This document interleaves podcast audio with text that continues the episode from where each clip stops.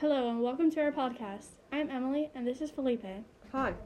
We are MYP students at Anton Bruckner International School in Linz. Today in our podcast, we'd like to inform you about the school internet policy.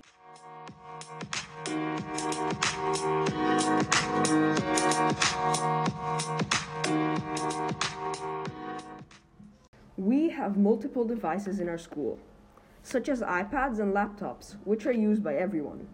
However, using your laptop or iPad improperly in school is against the rules. What are the rules?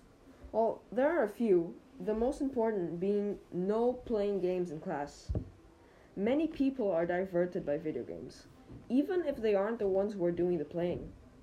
Yeah, I can admit, people playing in class distract me too. I think everyone eventually becomes distracted by people using their devices improperly. Also notice that using your phone in school is restricted. You are not able to use your phone without the permission of a teacher, not just in class, but also during lunch or a snack. What can I say? Essentially, playing games during school time should be the last thing passing through your mind. However, around 60% of the students in our school still play. Whoa, that is a lot of students playing games. Precisely. That is exactly why we're asking you, the students in ABIS, to not play games in school. It can distract other students, will make you unfocused, and will get you in serious trouble with some teachers. Last but not least, there's a very, another very important rule to always ask permission before you use your device to do something that is normally not allowed. Always.